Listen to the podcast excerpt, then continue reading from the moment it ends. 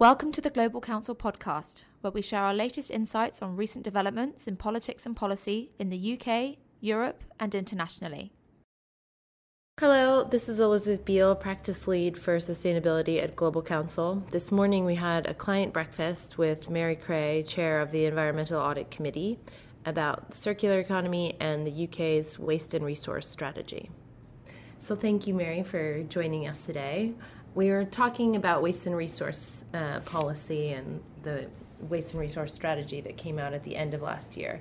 But before we go into that, maybe we could start with just thinking about the overall context and where you see the role of the Sustainable Development Goals and how they provide the bigger context? Well, I think the government has set itself a framework by signing up to the Sustainable Development Goals. Um, these are an ambitious set of goals that apply to everybody, everywhere. So they're for every company in every jurisdiction.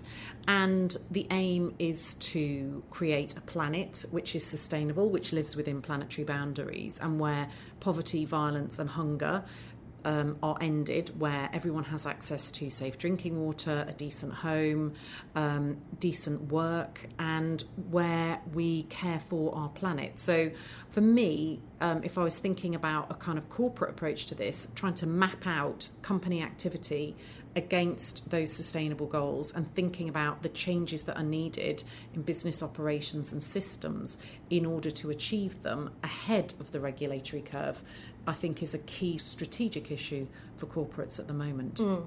And where do you see some of those major changes that need to happen? So, where do you think are the key priorities where corporates should really be?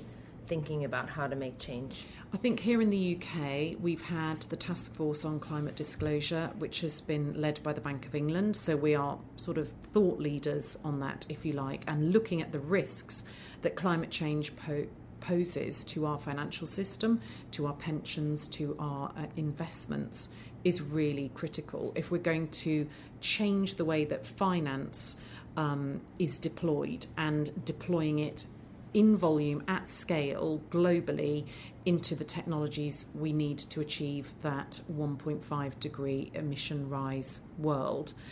And um, but I also think we need to look at the, the systems that we use here in the UK. We're in the middle of a big consultation around resources and waste. The two main pillars of waste and resources strategy are the um, producer responsibility notes, which were brought in in 1996, and the landfill tax, which came in in 2001. And we haven't really had any new policy since then. We've done bits and pieces around the edges.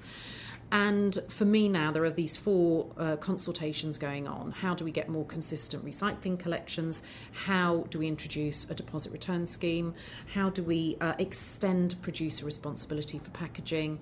And um, how does this radical new tax that the Chancellor announced in Budget 2018, which is a tax on um, from April 2022 um, on all virgin plastics, how is that going to operate in reality? Mm-hmm. Yep. Just picking up on that point around tax, where do you think that tax can play a role in providing both a carrot and a stick in terms of getting some of these changes across at the, the moment, board? At the moment, our waste model is based on a linear model, which is we take things into the home, we use them, um, we throw them out at the end of the day, put them out for collection.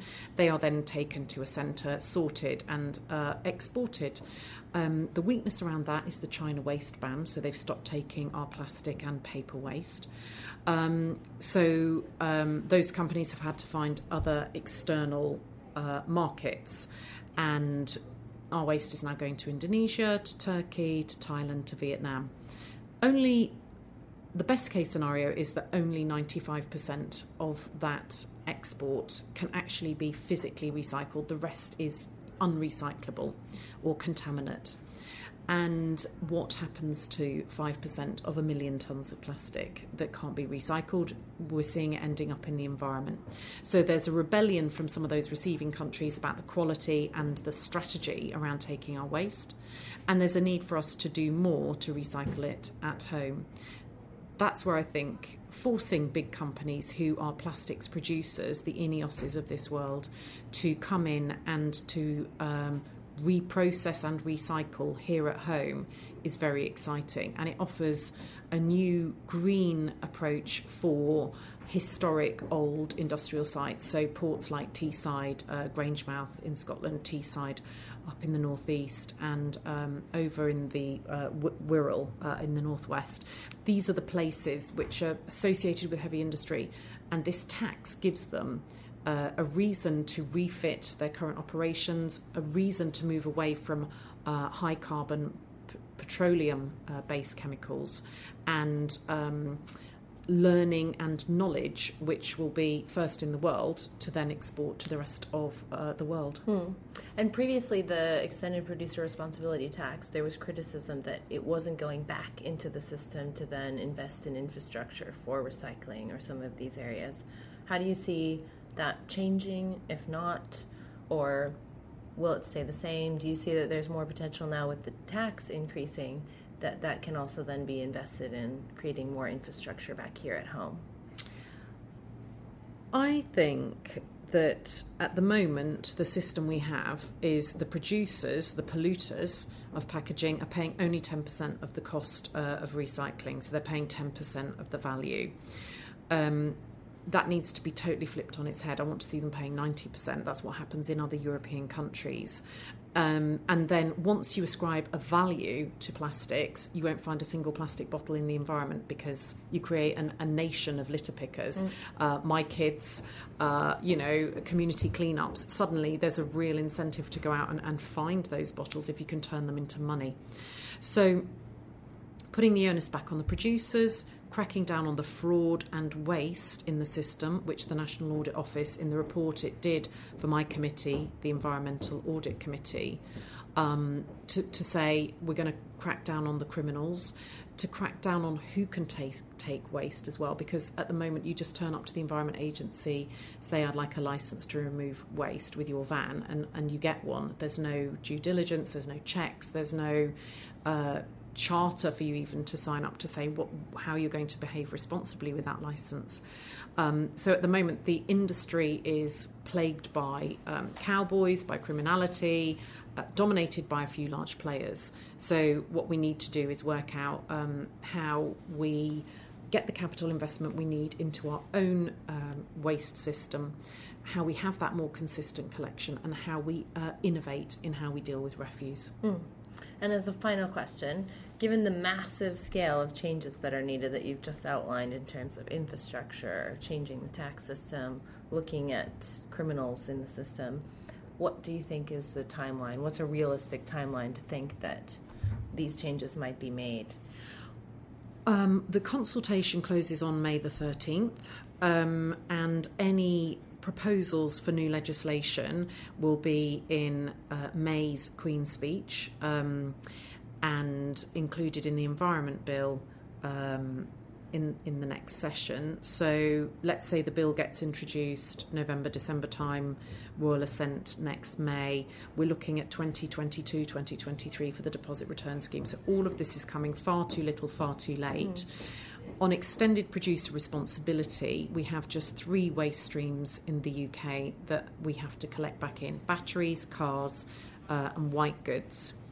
Um, we need to be extending that extended producer responsibility to other areas the government is consulting on fishing gear, mm. which is going to be compulsory from the European Union. So if you bring nets out, you have to bring them back in. You can't throw them overboard to fish endlessly in the oceans and destroy marine life. So that is something that if we remain in the EU, as I hope we do, or you know have a long transition period, as it looks like we will, we will have to do. And then the government is looking at other areas where EPR would be necessary. So furniture, carpets, bedding fashion.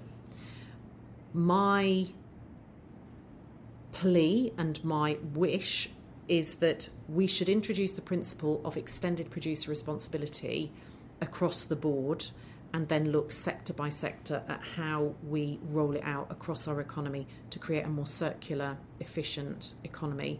France has 19 EPR streams, mm. we have three even if the five that the government is consulting on introducing by 2025 were introduced, we are still lagging behind our nearest neighbour. That is not good enough. So I want to see more energy, more scale, and more pace in uh, responses to this consultation. Good. Well, we will cross our fingers that your wish and ours is uh, felt by the government and that things can move faster. Thank you for joining us today. For more insights, blogs, and analysis, you can visit our website www.global-council.co.uk and subscribe to our mailing list. You can also follow us on Twitter at global underscore council.